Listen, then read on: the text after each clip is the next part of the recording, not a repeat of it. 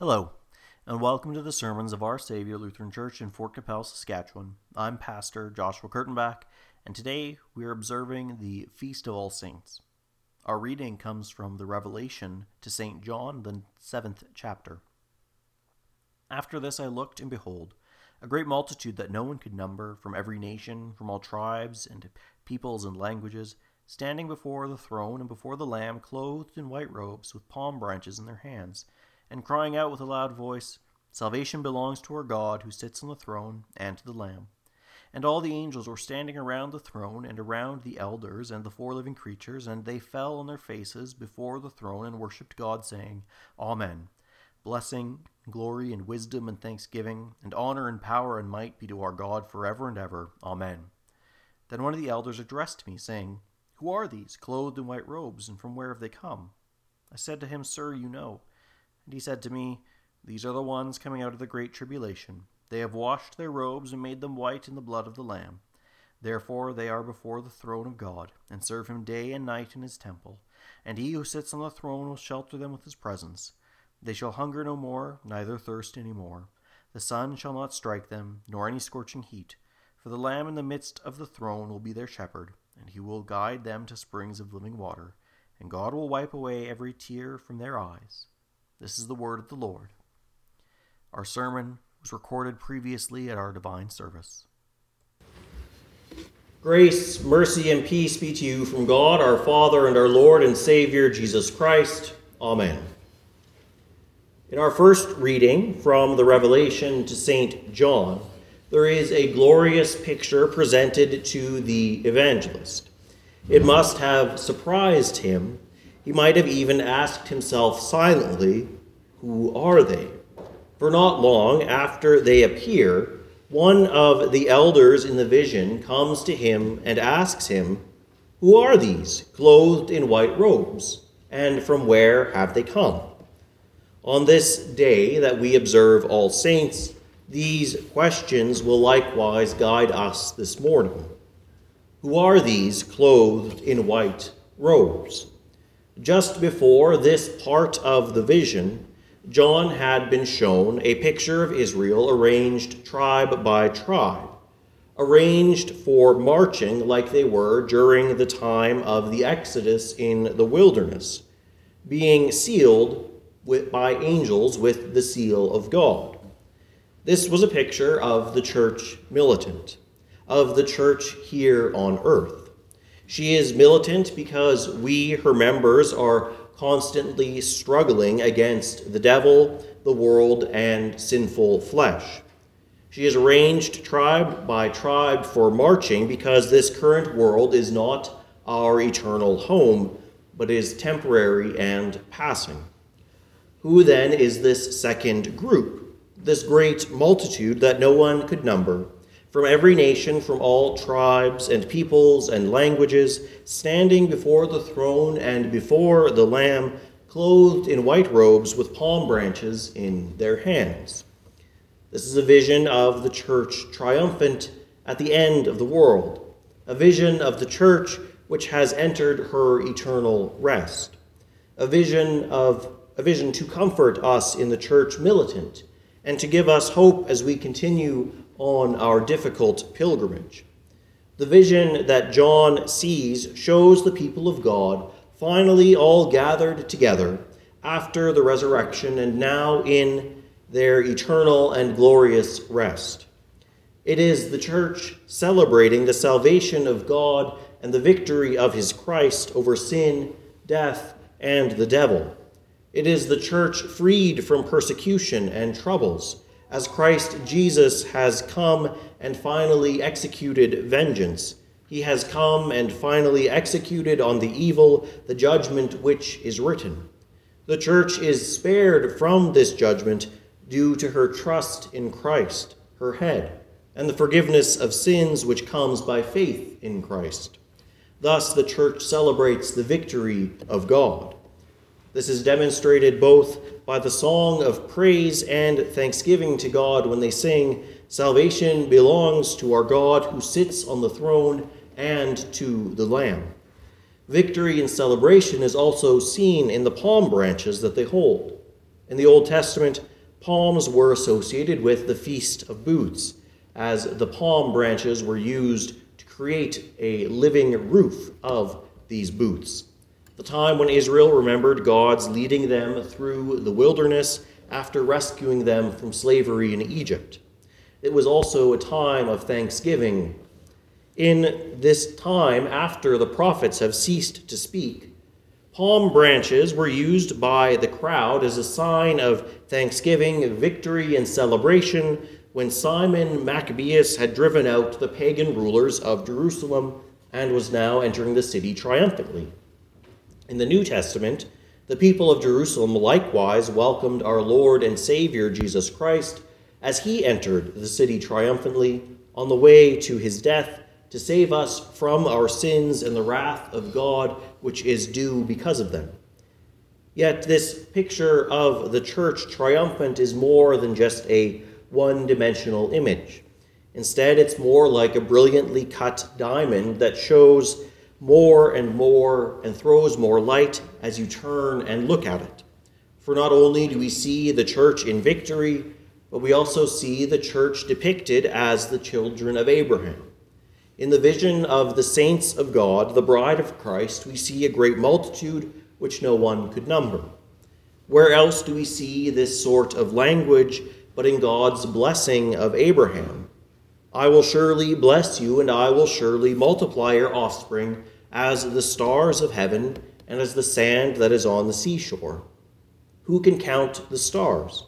Who can count the grains of sand along the sea? Such is the church, for the church consists of those who are the children of Abraham. And these children of Abraham are not only of the nation of Israel, of the, those descended from Abraham through Isaac and then Jacob, but from people from every nation, from all tribes and peoples and languages. Christ our Lord does not discriminate. He died for all, and he wills that his gospel be proclaimed to all nations, that they would hear and believe as God promised Abraham, in your seed, that is, in Christ, the chosen seed of Abraham, shall all nations of the earth be blessed. The children of Abraham includes sons and daughters from every nation from all tribes and peoples and languages, because a child of Abraham is not made by blood, but by faith. For the righteous shall live by faith. And as St. Paul says, it is of faith who are the sons of Abraham. For no one, no matter where they are from, it does not matter because it is faith which justifies, which makes one a child of Abraham which makes one's share in the blessings and future and hope promised to the children of Abraham. This leads us to another facet of those who are wearing these white robes. They are those who have been justified by faith. Their white robes represent the righteousness of Christ, which has been imputed to them. White because they have been forgiven of all of their sins and possess Christ's righteousness so that for his sake they are accounted righteous, just as Abraham believed and it was credited as righteousness. These white robes represent the salvation and imputed righteousness which Isaiah prophesied of when he said, I will greatly rejoice in the Lord. My soul shall exult in my God, for he has clothed me with the garments of salvation. He has covered me with the robe of righteousness because of our own sinful nature, we cannot produce the perfect righteousness required by God. But by God's grace, we are justified by faith and have the righteousness of Christ. So when the elder says they have washed their robes and made them white in the blood of the Lamb, he teaches John and us that it is only by the blood of Christ, which he shed on the cross as the Lamb of God our propitiatory sacrifice to take away sins, that our sins are forgiven, and that we are cleansed. They are said to have washed their robes, because by God's gracious working of salvation in them, they have held to Christ by repentance and faith, and have received from him by faith the cleansing power of the blood of Christ by means of word and sacrament. And so, from where then has this great crowd come? The elder answers, These are the ones coming out of the great tribulation. Today, when we hear the term great tribulation, often our mind goes to those last evil days before the end, when the church's tribulation is greater than at all other times previously. Yet the language that the elder uses, these are the ones coming out, in the present tense, speaks instead to the whole church as she comes out through tribulation into rest throughout the prophetic time of Revelation, which is that from Christ's ascension to his coming again. Thus, this picture is of comfort not only for those who live in the last days, but also for all Christians, for we who live as if we are living in the last days. For this is how our Lord has told us to live, as if we were living in the end times, because we don't know when he will return. And in this short life, all Christians experience various tribulations and trials and tests of faith. They come from without us, when the world and friends and neighbors and even family attempt to have us despise, denigrate, or deny Christ or his word and his gifts. They come when the devil tempts us to sin, to doubt the mercy of God and the grace of God when we're tempted to rely not on Him, but on ourselves. They come when we bear our crosses in this life, as they become especially and increasingly heavy, and we are at times tempted to despair. All these trials and tribulations point us to that greater one which is to come. But in the midst of these, my brothers and sisters, let us not despair, let us not lose hope let us not doubt the mercy and grace of our Savior, Jesus Christ. For our Savior is rich in grace and mercy, and he has called us each by name in the waters of holy baptism. And when we confess our sins to God, he is faithful to forgive our sins and cleanse us from all unrighteousness. When we suffer now, because by God's grace we remain faithful amidst trial and tribulation, our Lord has promised us that because he has suffered for us, he has prepared a place for us in the new creation. We can take heart because our current suffering is temporary, but the gifts and blessings of God will have no end. As St. Paul has said, I reckon that the sufferings of this present time cannot be compared to the glory that shall be revealed to us. For what awaits us after the great tribulation is the great consolation. It is when we will see in the vision of John. Now we participate only in this by faith. For while we are forgiven, we still live within the confines of fallen flesh and must still daily repent of our sins of weakness. We are united with the wider church throughout the world by faith and with the church in heaven, but we do not see this reality. We sing and join in the songs of saints and angels, but we do not see or hear this firsthand. We receive Christ in the Word and in baptism, and through the eating and drinking of his body and blood in the supper, but we do so by faith, trusting in his promise. All the promises of God we have now we by faith. When the time comes that we are called to the Lord through death, we will experience the consolation that awaits us in a greater way. Yet it too is not the, what is fully promised. For while our souls are with Christ, and while we experience the beatific vision of being able to behold God in his glory, we are still only part of ourselves. For we were created with both a body and a soul. And so when we die, we receive a greater share in this consolation than we have now, because we are with Christ, but it is still not the fullness of what was promised. For the blessed dead who rest from their labors still wait with us the resurrection of the body, when both body and soul are reunited. At that time, when the Son of Man comes to judge the living and the dead, we who have trusted in Christ will be raised in bodies which have been fully cleansed of sin. Beloved, says the Apostle John, we are God's children now, and what we will be has not yet appeared. But we know that when he appears, we shall be like him, because we shall see him as he is.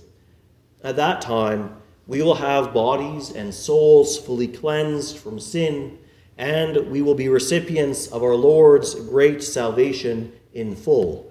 At that time, all the church, all believers from all times and in all places, will be gathered together as one, along with all the angelic hosts.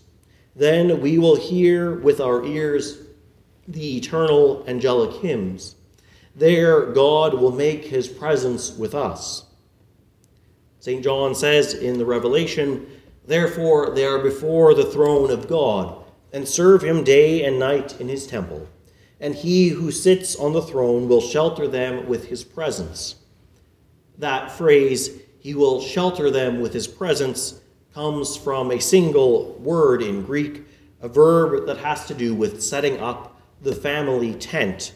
It is the same verb used when John says in his gospel that the word dwelt among us. It is the promise of God to have a close and intimate relationship with his people whom he has saved that of a kind and loving Father who always is with and provides for and cares for his children. There we will be free from all that afflicts us now, because the world is also fallen. For there, in God's presence, the world will be restored how it was in the beginning. They shall hunger no more, neither thirst any more. The sun shall not strike them nor any scorching heat. There, Christ, the Lamb of God, who laid down his life for us that we might be saved, will lead us to his Father, the source of all life. And we will partake in this eternal life as God protects and cares for us after having prepared our salvation, procured it by Christ's life and death delivered it to us by his word and sacraments, and kept us in this salvation by his gracious working. The Lamb in the midst of the throne will be our shepherd, and he will guide us to springs of living water, and God will wipe away every tear from our eyes. Thanks be to God.